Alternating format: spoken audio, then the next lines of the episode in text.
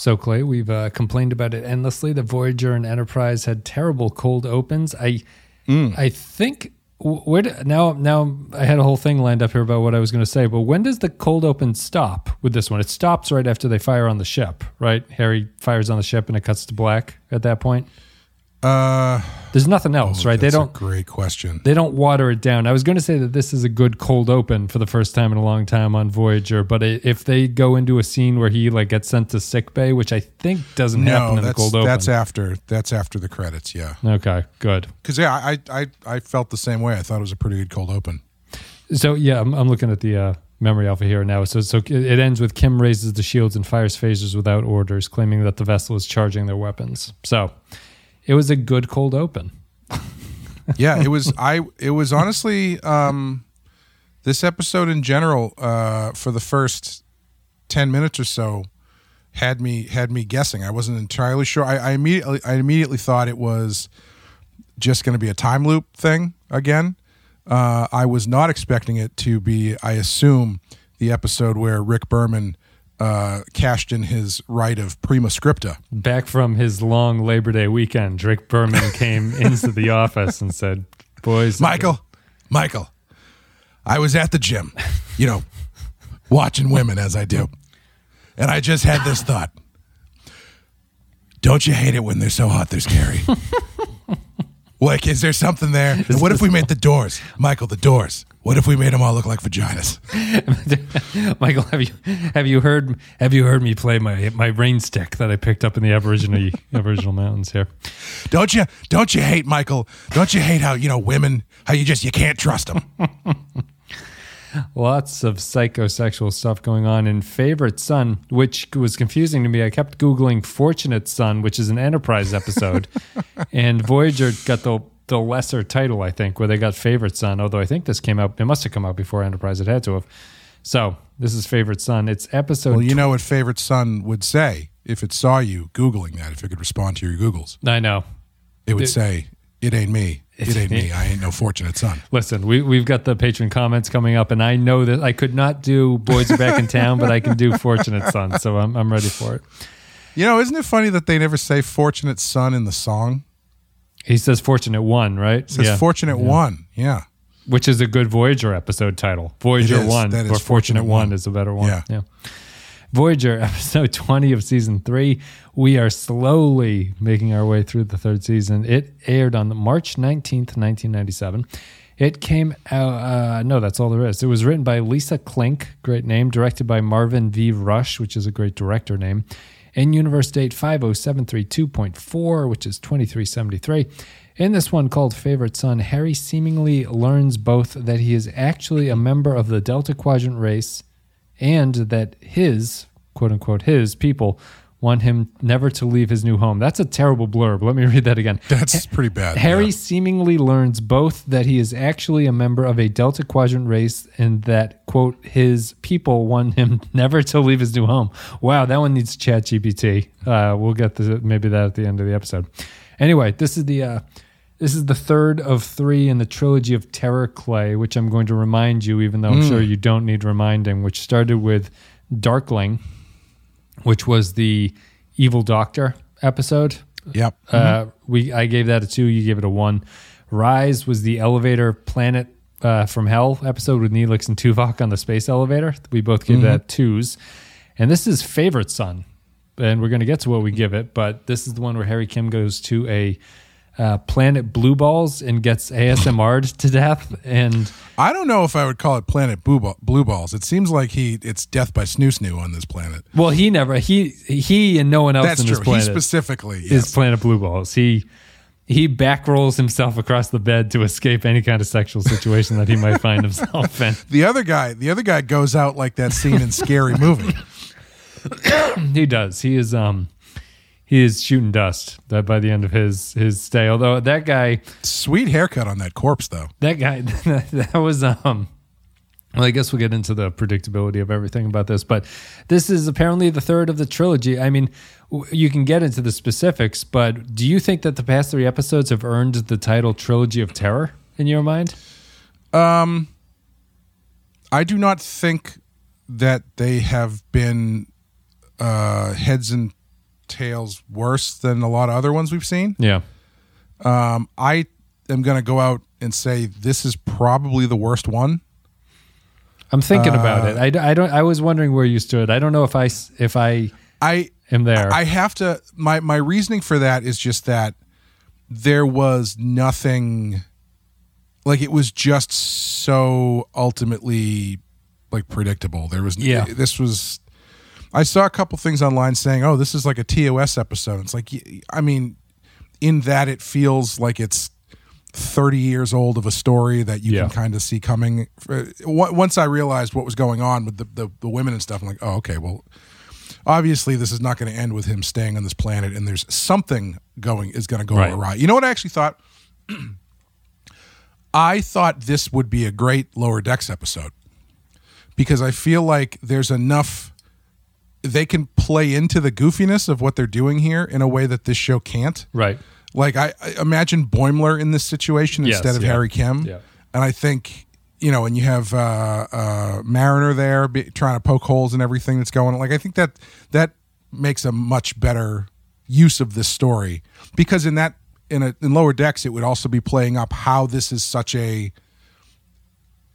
cliche of a Star Trek type story. Or, I mean, they literally, it's almost like they needed you to know that they knew that this was not an original story by specifically talking about the Odyssey at the end of it. Yeah. It's like, if you're not getting it, guys. Yeah. Yeah, they don't think very highly of their audience. Because Lower Decks would have also benefited in that you don't have to explain the hypersexual female planet, you know, because it's just a joke in Lower Decks. It can just be their thing, but here Voyager has to explain it. So the only background story to this, or the background like production, is that originally the idea was that Harry Kim was legitimately supposed to be an alien from this planet. So like the premise of it was not going to be a flip-flop that they do later on. That honestly, I as I was watching it, I was kind of thinking, oh, I mean, if they fall through with this, that's kind of interesting. I mean, I guess. Well, it's because I thought that they were going to follow through with it for a second, and my thought process was, oh, that's kind of interesting for a thing they're never going to mention again. Yeah, and it comes into the. It kind of feels a little bit, I don't know if redundant, but it feels like a lot of the episodes in like the first season, which were better episodes, but they felt like it was a kind of like, how do you slowly lose crew members kind of situation, except they're never going to lose a main cast member on it. So you know that they have to escape from it somehow. But the only problem with that premise is I have a hard time imagining what the actual conflict is in that story. Yeah. Like, I mean, he just wants to go home. He wants to go back to Voyager. So, I can't decide if I want to stay here with these hot ladies or go back to being Captain Mommy. Being an ensign on the ship. Honestly, the most interesting thing in the episode was that weird dream he has where he clearly has some dream. Sort of Oedipal Captain Mommy situation going on in his subconscious. I liked his hardline Asian mother who's like, you're not studying hard enough, Harry Kim. That was good stuff, too. I like that. I like that dream sequence. I actually thought it was a pretty good dream sequence. Yeah, because it was so detached from everything else that went on. I found this one to be the reason I wouldn't say that this was as horrible. Why it wouldn't be the worst is that I found it weirdly relaxing to watch. Like there was nothing going on in it, and it's about getting massages basically. It really is like it felt like an extended ASMR sequence or something. Yeah. Like there was just a lot of like gentle rubbing of chest and stuff like that, and like when she's putting the oil on his face, it's like it's very calm and soothing, and I thought it was so stupid that it kind of held my attention, although like based on a true story about my third wife who was my second masseuse. Drained me of everything. Up until, you know, I thought the intro was interesting enough. That got me to the middle where everyone is like rubbing chests or whatever. And it's like, okay, whatever. Maybe Harry Kim is actually an alien. And then it got to the, like, once the alien ladies have to start working very hard, you go, okay, well, what's up here? And as soon as he walked up to the door of that guy, I was like, he's going to be mummified inside. Yeah. You know, it's just like, you know he's going to be completely sucked dry by these succubuses, and that's going to be the end of it. But for like, I think at this point, just to close the loop on it, I think I would have to say that, like, I think maybe Darkling was my least favorite, although it's tough. I guess the larger point is that I didn't think that these trio of episodes were any worse than anything Voyager's been doing recently. So it's not, I don't know why it suddenly got this moniker of the Trilogy of Terror. But which, what was the middle one? Rise, right? Rise, the elevator. Yeah.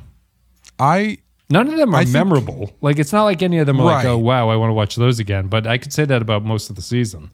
I think I would put this at the bottom, mainly because Darkling has the bonkers factor that I could like. If they were like, "What do you think of these three episodes?" I'd be like, "I don't know, they're kind of forgettable." But Darkling, I would say watch just because of how crazy it is. But yeah. The other two are, you know, Rise is really nothing to write home about. Even though I gave it a 1, I would probably recommend that's the one to watch of the three of them. Yeah, I guess I kind of liked the bonkersiness ending of this one, where it's like it's kind of creepy. It's not super creepy. It doesn't completely work, but I like that. It's really, just to get like into the meat of the episode, what I found most weird about this one is that this one felt like it was ripe to be about something, and it just, Voyager's like, no, we're not going to make any episodes about anything whatsoever, so don't even bother. Like, how, you know, they end it with that Paris and Kim talk, right, where they're like, I want to be like you, and he's like, I want to be like you, where we complete each other, this is a good thing. That wasn't anything. We don't need women, Harry. Right, we have each other. We got each other. So hold me tight. That wasn't in the episode at all. No, not at all. There wasn't any. They definitely don't deal with any kind of like sex or gender dynamic. There's nothing there. They don't do anything with the aliens that are like trying to attack these aliens. They're just kind of a thing that's out there. Yeah, they don't even really explain that. No, they just don't like them. They've heard rumors or whatever they say. They have that moment where Chakotay, for some reason, becomes the voice of everybody watching the show, where he's like, are you guys like in a war or something? And they're like, no, I wouldn't say that. They just don't understand how we live here. And I'm like, all right, fine, as long as it's not another civil war, whatever. And then when they talk to the other ones, when they actually talk to the aliens, he's like, they give us the willies. And that's really pretty creepy. Much it. Yeah, yeah. I was thinking of you because I thought when Voyager goes and talks to those aliens and then goes back to the planet, I was remembering your hatred of unnecessary movement, and Voyager just putts around and goes and talks to different people and returns to the same spot. Yep. Yeah. I, you know what I mean? Like this felt like, if you want to make a TOS comparison, I feel like there would have been something, it would like, this is not the obvious allegory, but like there would have been like a Vietnam allegory in it, right? Like it wouldn't just be, there's a sex planet here where Kirk is getting rubbed down by these aliens. There would have been some kind of metaphor going on. What do you mean, Michael? The sex is the Berlin Wall. How much clearer can it be? It's all we're here for, and it's all that we're metaphor. Yeah, I don't know. Like and so in that way, I can understand why you think it's the least successful one, just because it's so devoid of anything. But I thought it was strange. Even for Voyager, I thought that this was a strangely empty episode that was completely lacking in anything that it could have been about. Yeah, I just found myself, you know, as it started, I found myself going, okay, is this a time loop thing? Because he going to be experiencing this thing? And then they start going into it, and I'm like, it's funny because I kept thinking back to like other episodes of the show, assuming they were rehashing stuff, because the first thing I thought was time loop. And then the next thing I thought was, is this about like someone from the planet is putting memories into his head or some bullshit like that, like they've done before? And then, excuse me, then they start, once he gets down to the planet and they start feeding him that line of bullshit, I thought, oh, is this actually just the plot of Guardians of the Galaxy 2? Mm-hmm. Where they are planting these seeds that they are then going to, as soon as they got into that part about like, we've planted our seeds all over the cosmos, and you will feel an undeniable pull to your homeworld. We call it the Gathering. I was like, okay, all right, these are just whatever these people are. It's going to be evil. And they just didn't subvert or zig where they usually zag in any way. And it's just like, yep, the sexy ladies are evil. Right. He's got to get out of there because they're going to fuck him to death. They've got a shield around the planet. What are we going to do? They don't have a grail, but they have a grail-shaped beacon that they forgot to turn off. It was just like, there was nothing. They didn't do anything interesting. It was just pretty much, they're evil, or evil's not the right word, but you know what I mean. Yeah, they're bad. Kind and of Harry Kim is gonna gotta get out of there, and I guess we need to come up with something for Voyager to do. So there's another alien race that they gotta sort of fight, but not really. It's, I don't know. You know what I thought was actually the most successful moment in the episode, just because it did something that I thought was kind of risque, was Harry Kim's great escape plan when he's cornered by the two women in his bedroom and he ties one up on the chair and gags her, and then you mean when Harry Kim turns into Walcott from Deadwood for a second? Yes. When he completely, that was getting borderline. I was concerned that the show was going to cross into a PG rating there from G for whatever reason. But then when he just clubs the other one over the head with like a chalice and then makes his escape. I like that moment just because it did get dangerously close to, what I thought that they were trying to play with, which was this like super sexual stuff. Because maybe my biggest praise about this episode is I thought everyone, for material that was really subpar and just involves people rubbing each other's chests, like I thought the actors actually didn't look too embarrassed doing it, which was like maybe kind of short praise, but I thought that they did fine. Harry Kim is not a good, or Garrett Wang is not a good actor on the show, but like he was trying, but it just the reason I like the chair sequence is because of that. It was like the actors were into it. It kind of felt like it was kind of pushing a boundary in some ways because it is sort of referencing S&M type stuff, or at least like some sort of dom submissive thing, and maybe that's interesting, but it ultimately is just a plot for him to escape after he cracks her over the head and has to run around in the office for 10 minutes. It would be a much better, more interesting episode if Harry Kim was just, his sexual fantasies were just too intense for them, and they're like, you know what, maybe you go back to your ship, Harry. We don't. It's the opposite of that Enterprise episode where the crew went to Risa, and we were making the jokes about how Risa was too much for Trip. Like he was talking a big game, but was going to get there. But Harry Kim is just pent up the other way. Yeah, he goes in there. One lady comes in, the second one comes in. And he just whips off his robe, and he's already got his chastity belt on, ready to go. So did you? This was one of those episodes that, because there's nothing else going on, I'm kind of focused on the plot. And I thought that this was maybe it's a marker of it's not the worst episode I've ever seen, because I know, I think about it, and there's a ton of like weird little plot issues in this one, but I didn't really care because it wasn't grabbing my attention in a way that I was soothed by whatever was going on enough to I wasn't really going to care about it. But like they have a bit where Tom Paris tries to hit on the ladies and they're not interested in him right at the very start. But why? Why is that the case? Right. Good question. Yeah, I don't. That doesn't make any sense. Right. They should just want any males who show up there to be part of their little scheme. Yeah, I feel like they're to quote a famous phrase, I feel like they're going a long way for this ham sandwich. Yes. Yeah. When they could just like put a big glowing sign above their planet that says "hot ladies," right? Men, Yes. No. I don't know why they need to project viruses into their DNA that makes them think that they're a different alien race or something like that. Yeah, and it's just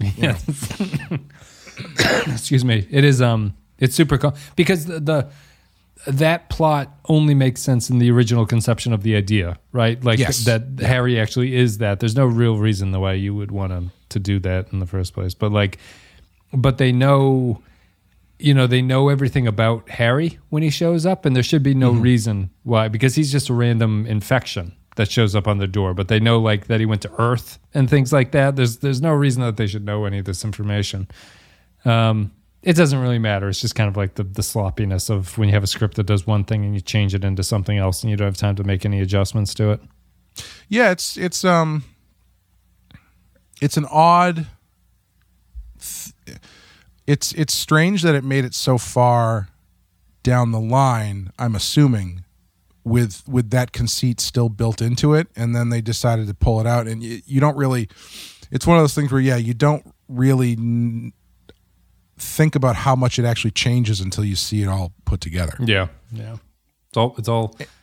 And it's even that original conceit is, again, it's like, was the plan, were they going to leave him there, or was he just going to go back to the ship? And then if he goes back to the ship, who cares if he's an alien, you know? Right. Now he's just got spots on his head for some reason. Yeah, but unless it gives him, I could see it being interesting if it gave him like a better understanding of where they were in space or something. Like right. he became a better navigator because of it or whatever. But it's like it's a change for the sake of a change, and it doesn't really add anything. Agreed. Yeah, him being the alien. Even to the episode itself, him going back to Voyager, I have a hard time imagining what the conflict there is, you know. So, anything else about this one? I've got one huge question. Sure. Because it really opened my eyes to something that I didn't know was a possibility. Possibility. Yeah. Babies know how to hold their breath underwater when they're born instinctually? Yes, yeah, they do. Yeah. Really? Yep. Huh. I mean, I guess I never thought about it before. I guess it kind of makes sense, but that's what a weird fact to rattle off. What a great clinical trial to have there to determine if that. Yeah, because they can be. Yeah. How do they figure that out? On purpose or by accident? It must just be instinctual, right? Because you know, like even if you're older, if you're a couple years old, you wouldn't recognize that you have to breathe to survive, but if you fell into water, you would probably instinctually hold your breath in there for as long as you could. Yeah. I assume babies are just the same way, but yeah, because what's the other fact? They can recognize faces, which is true, and they can hold their breath. Yeah. But yeah, because I wish the doctor. That's the Nirvana cover, right? They threw the baby into the water, and he's in the water. I wish the doctor had followed that up by saying, and which is why, if you've noticed, you can't ever successfully drown a baby. he's just giving a baby a swirly in the background as he's talking to Harry Kim about this stuff. Yeah, and babies also don't. What is it? They don't like. They don't like faces that are not their own race or something, which is interesting when they're newborn. Yeah, it's like they say there's no such thing as systemic racism. There's not. The babies were taught that. Ibram X. Kendi's anti-racist baby. You can buy yours through our link. Anything else about Favorite Son? There's no Tom Paris stuff. I mean, it's weird that Paris doesn't like. Shouldn't it be a Paris episode? Or something. Well, at the very least, I feel like he should weasel his way down to the planet or something and right. See what's going on. Yeah. Oh, the only other thing is one of the sex ladies is Terminator. Christina Loken, the Terminatrix from T3. Yeah. That's a big step up for her. She's the one that is... she reveals the plot to Harry. She's not really one of the main ones, but for some reason she describes what's going on to them, which is... Yeah, the one who comes in when he's discovered the... the corpse. Guy. Yeah, the desiccated. I had to look that up. I didn't realize that that's what desiccated meant. I think I'm confusing desecrated with desiccated, but desiccated just means to be sucked dry of things. So, or liquid, I suppose. It's crazy what one letter can make. It is, yeah. Although I think it's more than one. I've been desiccating graves all wrong, I suppose. Anything else about? No, not really. I don't know. I guess it's a final point, kind of wrap up thing. But I was really just surprised that it wasn't about anything. It was just really confusing to me that it's just how can you be so sexy of an quote unquote air quotes sexy of an episode and not do anything with it. Did you find the Did you find the sexiness sort of different in this? I'm using air quotes around sexiness. I'm going to stop saying it. But like, I didn't find it particularly a sexy in a real sense episode, but it's trying very hard to be sexy. It's a very 90s Pure Moods, Real Sex on HBO type sexy, where it's like, you know, lots of partially open robes and nary a bra to be found. Yeah, there's a lot of plunging necklines and things like that. I like if this was Lower Decks, that guy who's been there already, yes, he would come walking out and his robe would just be open and his dick would just be out, right. You know it would just like be that kind of vibe. Yeah. Yeah, we need some more pixels. Yeah, it's I found it to be unique, and I feel like Voyager is one of the differences about Voyager is that kind of like, if you're going to describe it as like a 90s sort of casual PG sexiness, like Voyager likes that stuff quite a bit. Mm-hmm.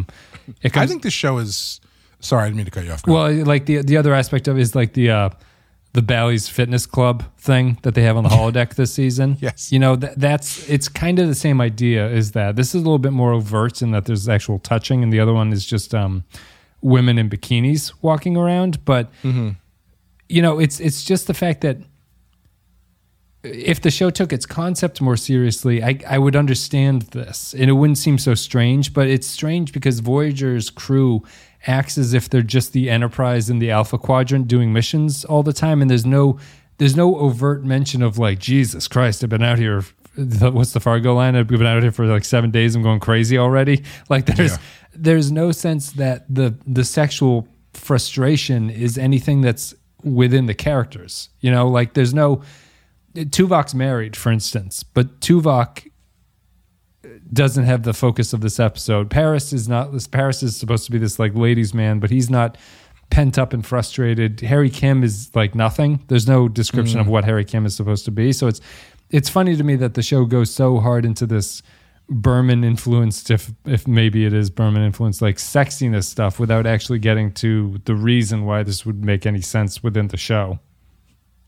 I'll tell you, there was a lot more stage directions, but they just decided not to shoot them for reasons I can't get into for, you know, legal reasons. I'll be working as all the stage hands on this one, boys.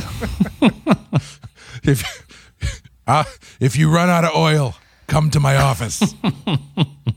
I know. Leave the door open.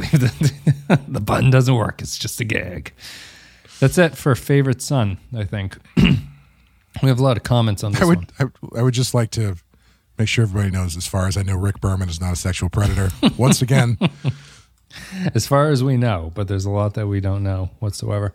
Thanks, everybody, for listening to our coverage of Favorite Son. That's the end of the trilogy of terror, so we are now going to move in our patron thoughts, which if you go to patreon.com/thepenskyfile, you can leave your thoughts about upcoming episodes, and we read them. I'm going to be sending you a few more than normal, Clay, just because my voice is dying. Unless yours is bad, too. You're getting over a cold. No, I'm fine. I'm all right. I also feel like the Lower Decks version of this, the twist at the end would be that Boimler doesn't... Like the people on the planet realize that what's going on the Cerritos is like everybody's just fucking each other constantly. Right, yeah. And they don't need the sex planet. You know what I mean? Like that kind of thing where it's like, they're like, no, you people are too much for us.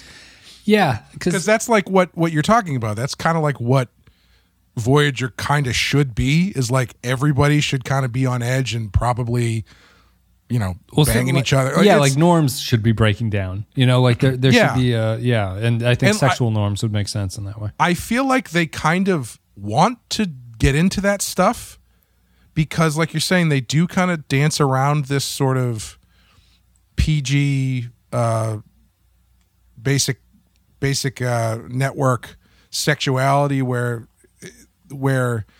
everybody's kind of horny, but it doesn't really get leaned into that much. No. Like people don't mention it. It just kind of happens in the background. It's not something that is ever the focus of anything. You know? Yeah, like we were joking about it obviously at the time, but like even though it's not what most people would probably consider as like a sexy scene. Like the horniest thing in this show is Captain Janeway's weird Victorian novel fantasy. Yeah, that's where it's true. Like, this is not just because she really likes Victorian the literature. Turn of the screw or something. You know what I mean? Or she does, but just not the way that we think. Right. And, you know, it's like there's something underneath. That's why I said the most interesting thing is that dream he has where it's like his mother is saying the things Captain Janeway said. Right. And he's like, yes, mommy, or whatever. Yeah, that's true. That implies that kind of connection. And, you know, if the show had balls, I think it would move around in that way. Because you know, it's another argument, another feather in the cap of Voyager should be the show to be remade, because I think that there's stuff that they could have done with it. So could they do that? Like, do you think they could just go, you know, like, fuck it, let's just remake Voyager? Probably, right? I don't think they ever would. I think in doing that, you have to admit that the original one was really flawed. Yeah, yeah, and I think they. This is I don't know if it's because this is a franchise that has captains that, even though they're fictional characters, demand a certain level of respect. Sure. But I don't know if you were just to be like, we are going to remake Voyager. Right. It wouldn't come off as like, oh, well, they're doing that because it's just, they don't think Voyager was any good. And you know what I mean? I don't know. Yeah, I mean, excuse me. Voyager's, the Star Trek shows are kind of all parts of a tapestry at this point. So it's like picking one to remake doesn't make a tremendous amount of sense, because you're like, oh, that's part of the, you know, people who love Voyager, I'm sure part of the charm is that it sucks. Basically, like, you know, they'll have a better reason for liking it, but like, or at least the third season of Voyager, there's like a kind of like the charm of it is how ineffective it is, and remaking it kind of takes that away from you. I guess that would be the argument too. But yeah, I think the way to do it would to just be come up with a new show that has a surprisingly similar premise. Yeah, that would be fine. So patreon.com/thepensky file is the place you go to support the show. You leave your thoughts about upcoming episodes and we read them. This is Kyle Barrett, Clay, to you with Favorite Son. Favorite Son. Yeah, I knew it. All right. Yet again, Harry's cock and heart conspire to make a fool of him, but for an episode supposedly about Kim coming to terms with how unremarkable he is, it doesn't hit the mark. The character work is weak, and while the last 10 minutes are fun schlock, most of it is as dull as the gray decor. For a sex planet, it's strangely puritanical with the weird marriage angle, but Kim was too scared to do anything anyway. He could have had his... He could have had his cock in her and still not have the balls to fuck. Thank you, Kyle. He's so boring that when they make love, she has to think of her dildo. And I could have sworn that when Janeway sends Harry to sickbay, she says, let the doctor have a look at that cunt. 1.5 Howard Hamlin's out of 5. Yep. Yeah. Did you find out... I thought that Janeway was very supportive of someone who had clearly gone crazy.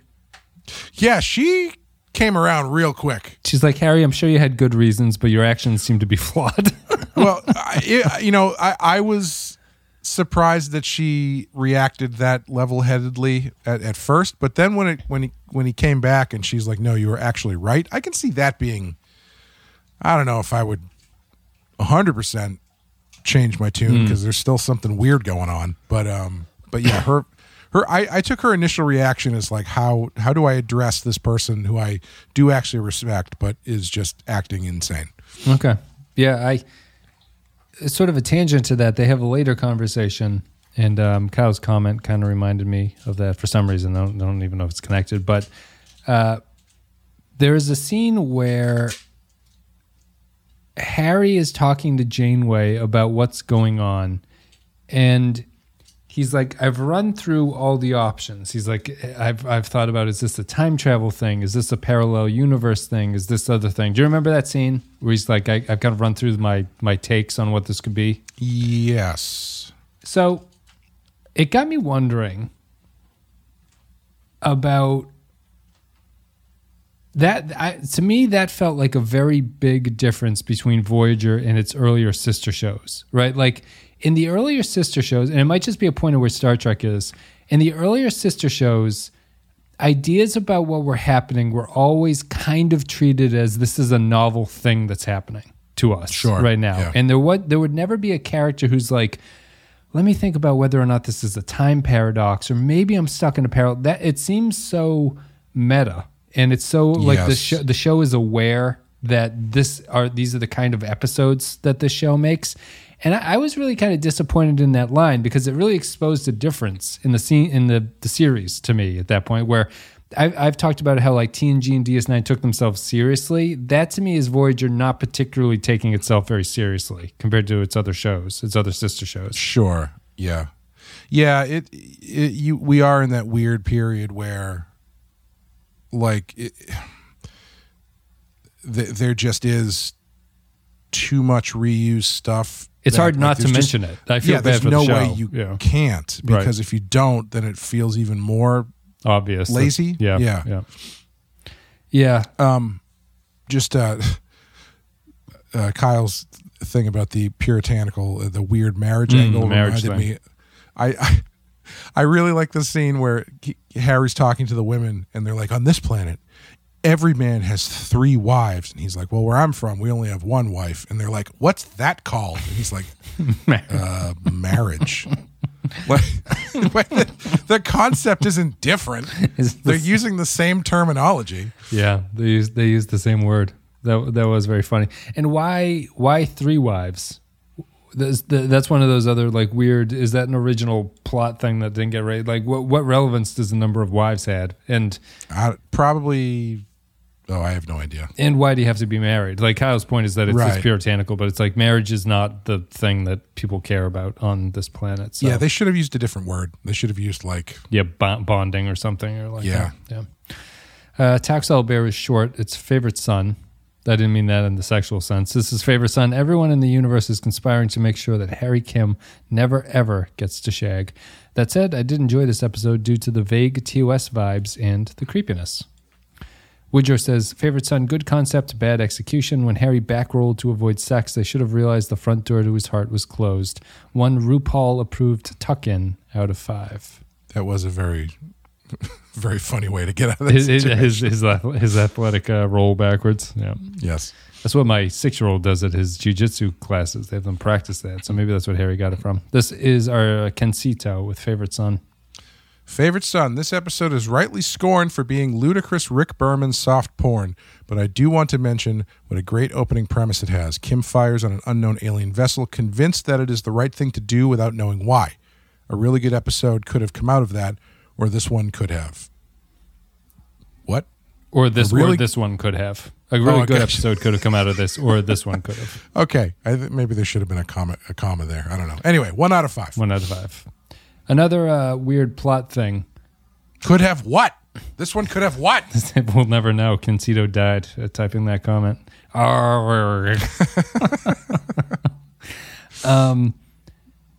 So this planet can genetically alter aliens with DNA that turns them semi into their own species of alien and gives them genetic drive to return home to this point in space. Yes. They cannot genetically engineer more males, which seems to be easier than all of that. Anyway, so I'm assuming wasn't that the cover for why his father wasn't there, was because they send the males out into space to space seed themselves everywhere. Is that true? I guess I don't know. Yeah, that's the thing. I'm assuming not, because they, I think they ate them all. They're just like the Black Widow planet. They eat all the males, unfortunately. It does seem like one of those societies where clearly they have spaceships, but I'm not really sure why. Yeah. They have enough to fight the other aliens. Right, but not enough to just go out and get men from them. Yeah, I guess they use those ships to go to other planets and just leave invasive plants behind or something.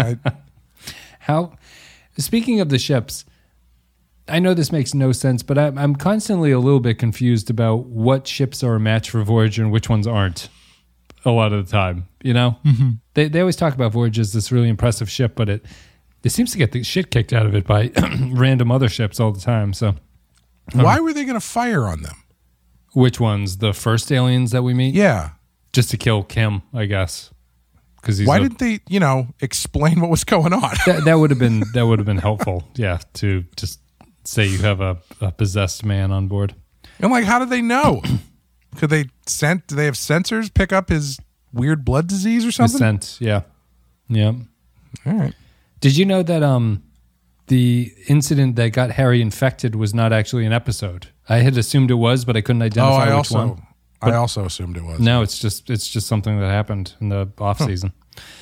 Favorite Son by Patrick Seba. An entire ep spent with horn dog H. Kim, whose cock does not seem to have its much-needed vim. Just 10% guys, what do you surmise, would have occurred if he'd fucked new friend Jim? One chick absolutely murdered by this fuckboy, prisoner, out of 5. He definitely killed that lady that he hit on the head with the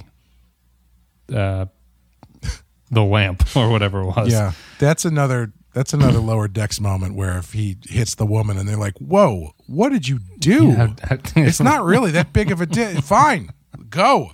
You have to kill people. It's the argument about, it's our Ponfar argument about if you have sex to save a life, is it consent or whatever? It's just the Lower Decks thing is it's just sex. You don't need to react so violently. Yeah. I guess they do get killed though at the end of it.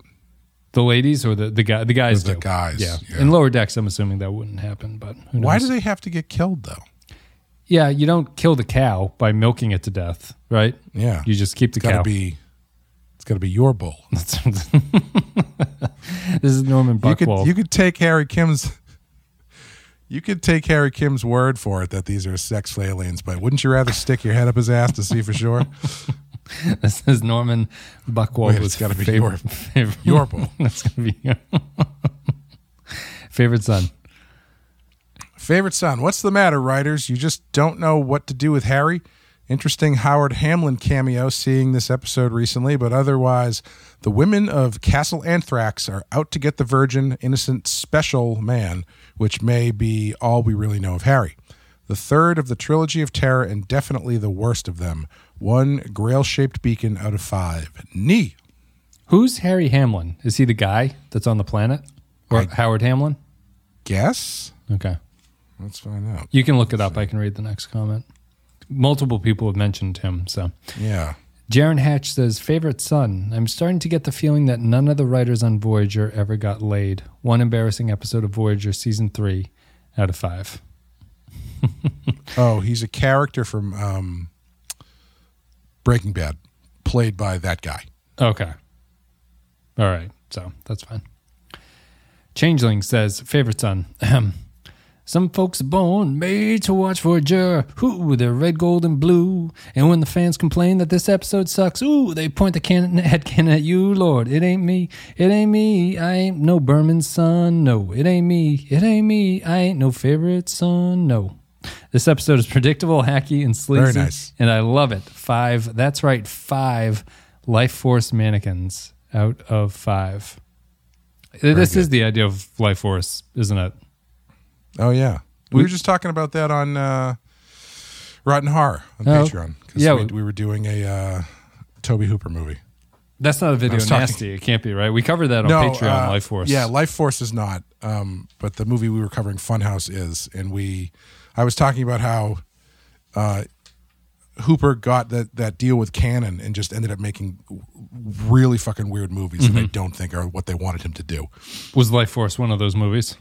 Yeah, it was Life Force, Invaders from Mars, which is pretty whacked out, and the Texas Chainsaw Massacre 2, which is one of the strangest movies I've ever seen. Wait, who directed the first Chainsaw Massacre? Tobe Hooper. Oh, okay. All right. But that was before the 80s sequence is what you're talking about. Yes. Okay. Yeah, he did Texas Chainsaw in 73, and I believe he got a deal with Cannon. Similar to a deal John Carpenter was going to get, where they would give him a 3-picture deal, but one of those pictures needed to be a sequel to Texas Chainsaw Massacre. Oh, okay. And so he did Texas Chainsaw Massacre 2, which is, I'm guessing, not the movie they thought they were going to get. But his other 2 choices were to make Life Force and something else? Yes, Invaders from Mars, yeah.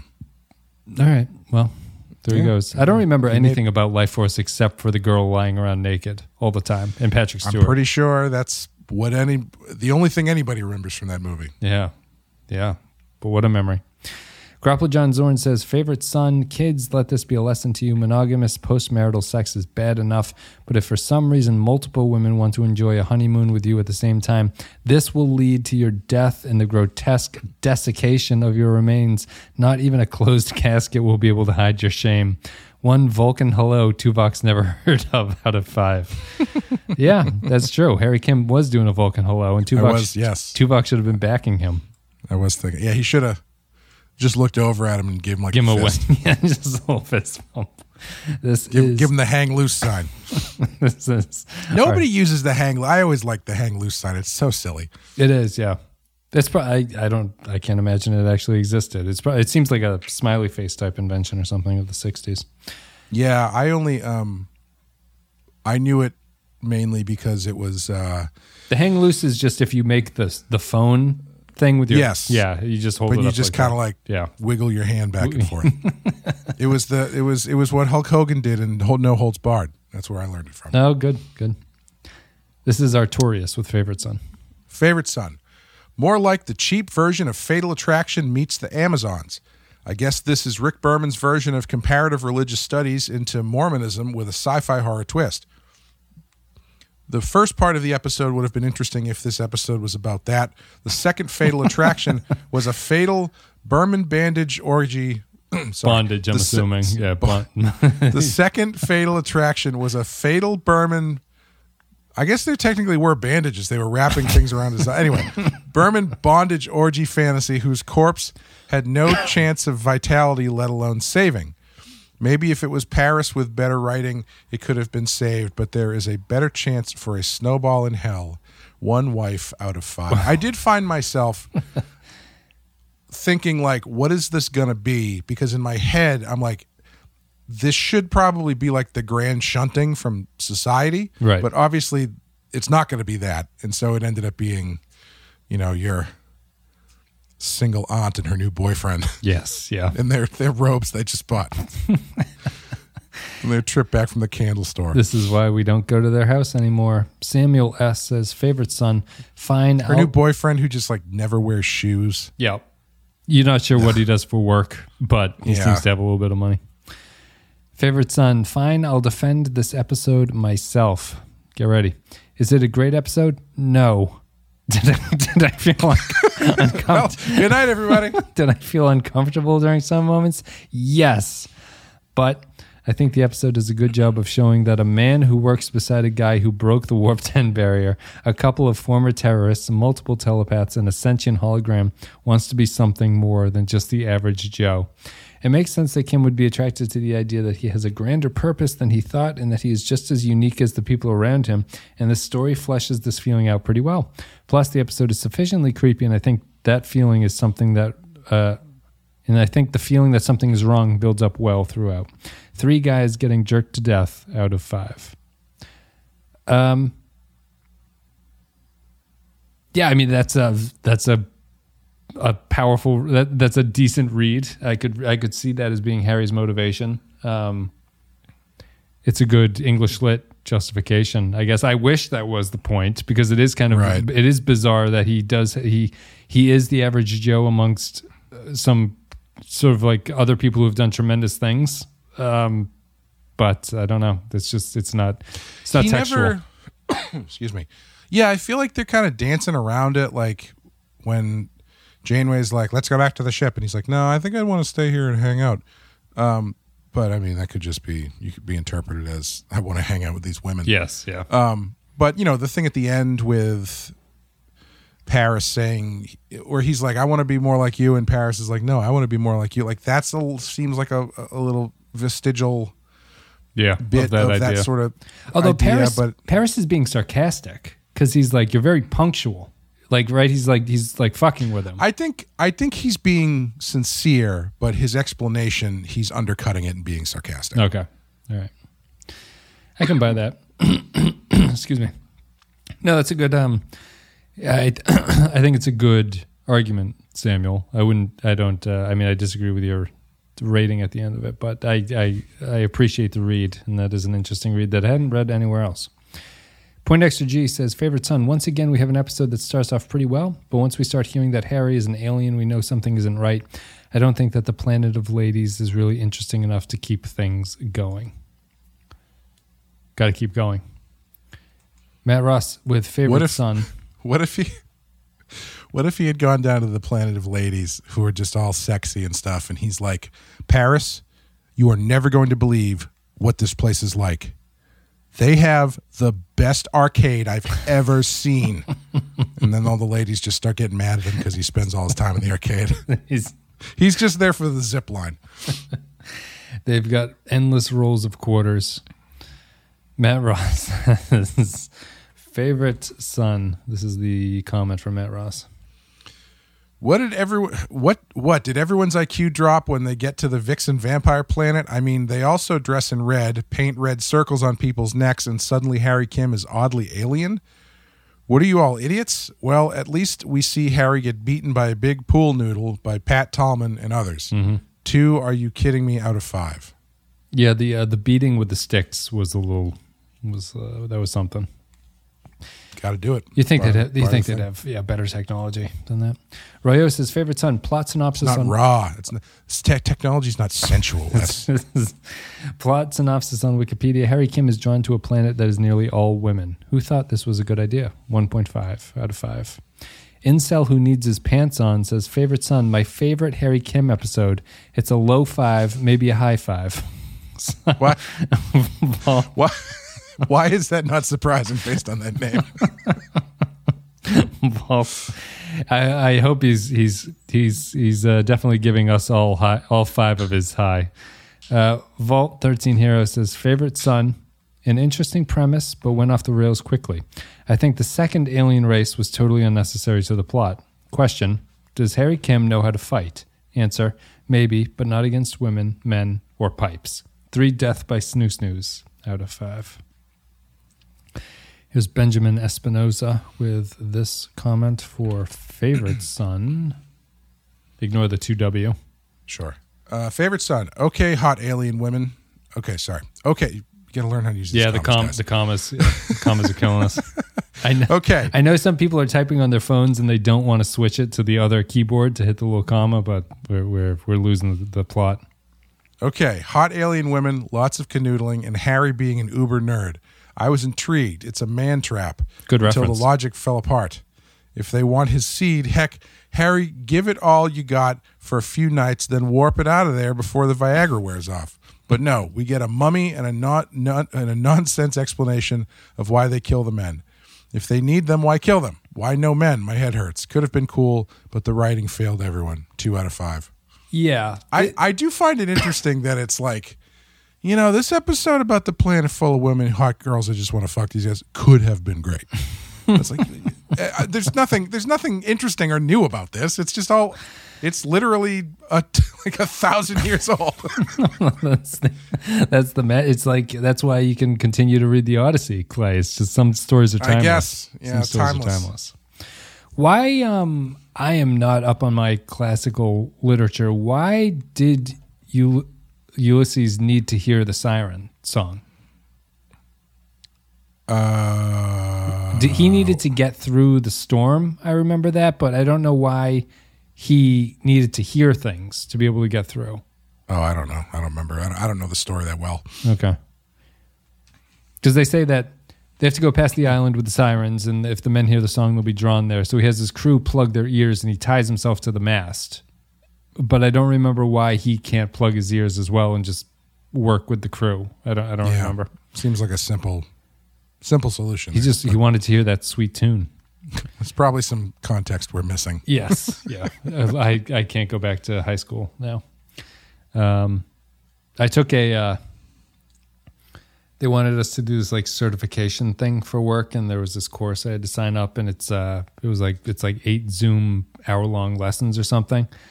I was never good at particularly college. I managed to get through high school doing it, but my big failure in college was I could not. I was getting to a point where I just could not listen to lectures anymore.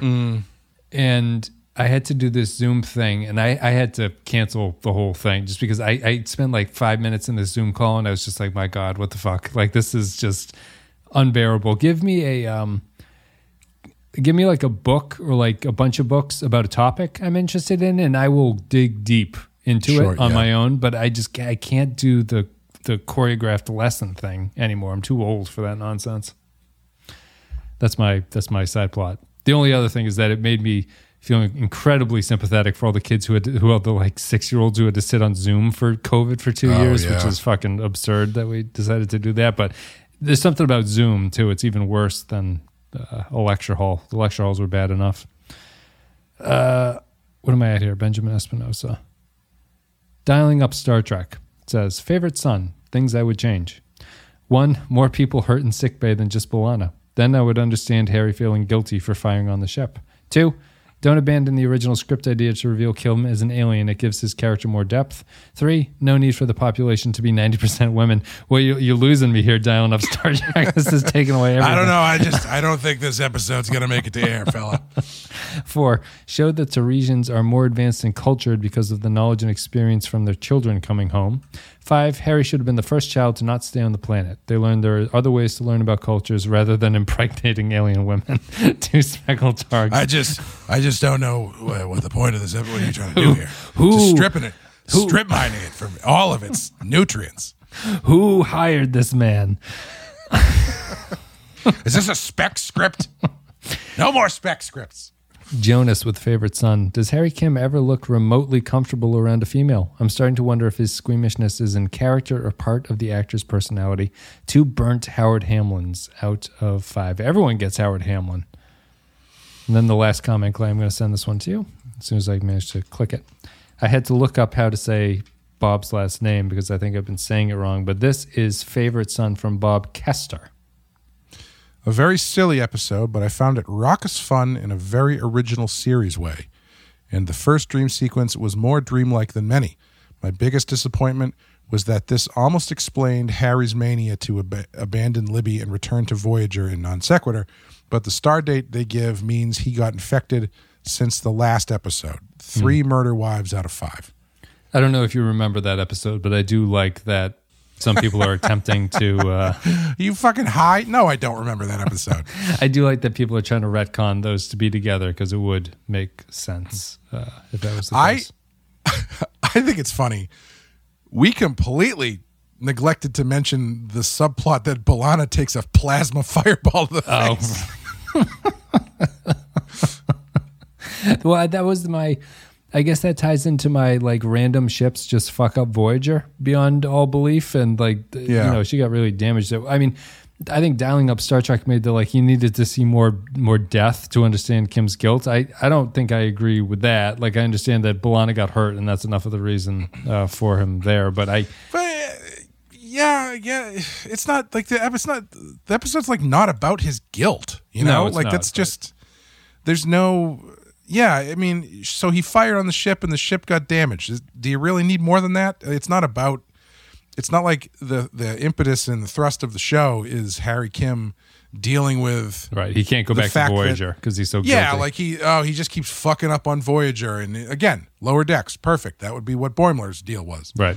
But like Harry Kim, he did the right thing, ultimately. Right? Yes. Yeah, he did. In hindsight 2020, but he did do the right thing. Yeah.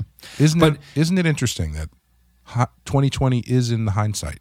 But the here in 2023. It would have been. Yet we see no clearer than we did before. That's a good 2021 New Year's joke that we are late by 2 years getting to. Hey, it's evergreen as long as we keep moving forward in time. That's true. Yeah. Yeah, I mean, the thing about Harry's guilt is that it's not even really what pushes him to go to the planet at all. You know, there's no reason. Yeah, so, who cares? Yeah.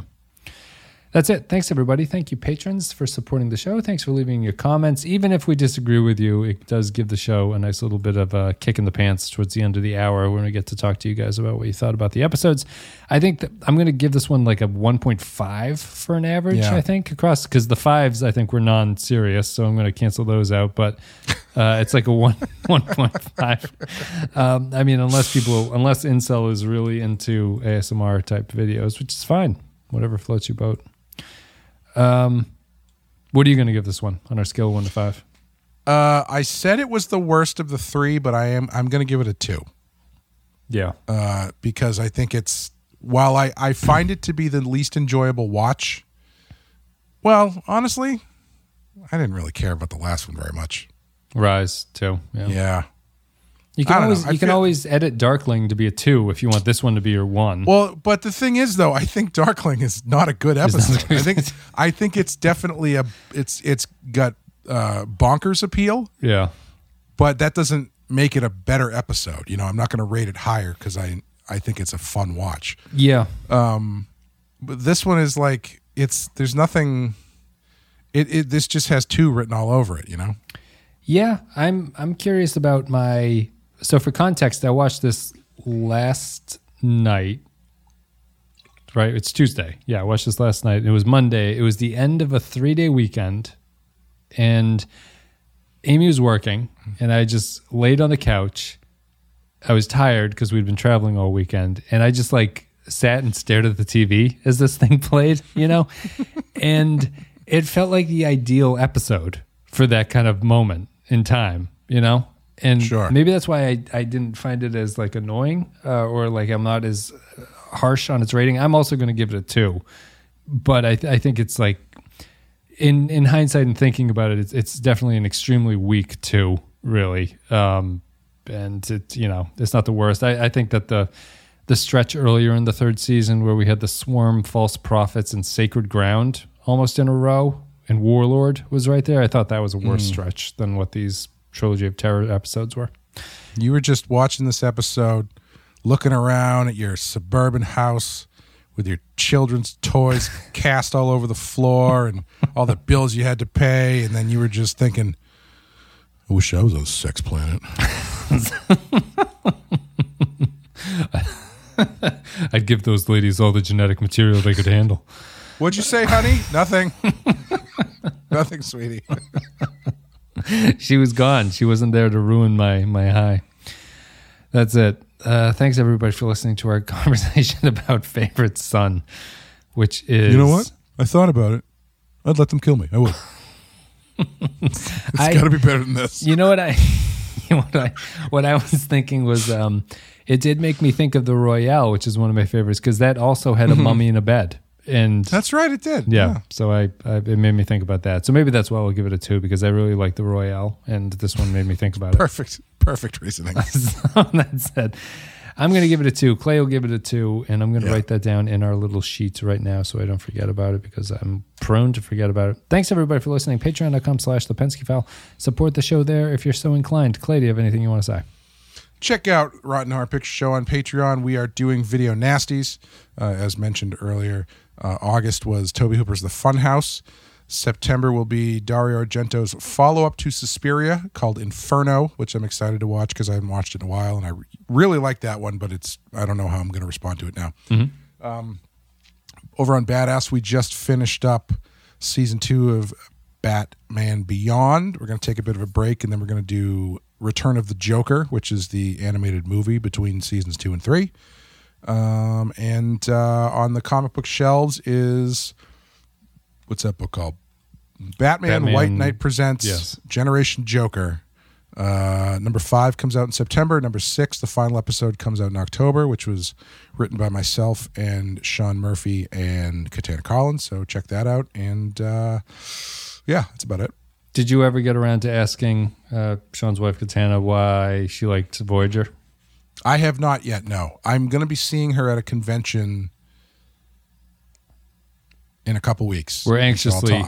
it's a good bit of data to pull into our understanding of the Voyager universe. Yeah, that'll be a fun conversation. Why do you like this show? around around the final hour and a half of day two of the show when we're just like, what? There's literally nothing. There's nothing to say. Just staring at each other. You're like Harry Kim with a room full of attractive women. You're just sitting staring at each other. And she writes romance novels, right? Or something. She sure does. Yeah. Yeah, so she probably loved this episode, I would assume. Yeah. To specifically ask her about Favorite Son. I will. Thanks, everybody, for listening. We hope you enjoyed it. We'll be back next week with Before and After, which is a Kess episode. So we'll see you next week. Great. Yep. See ya.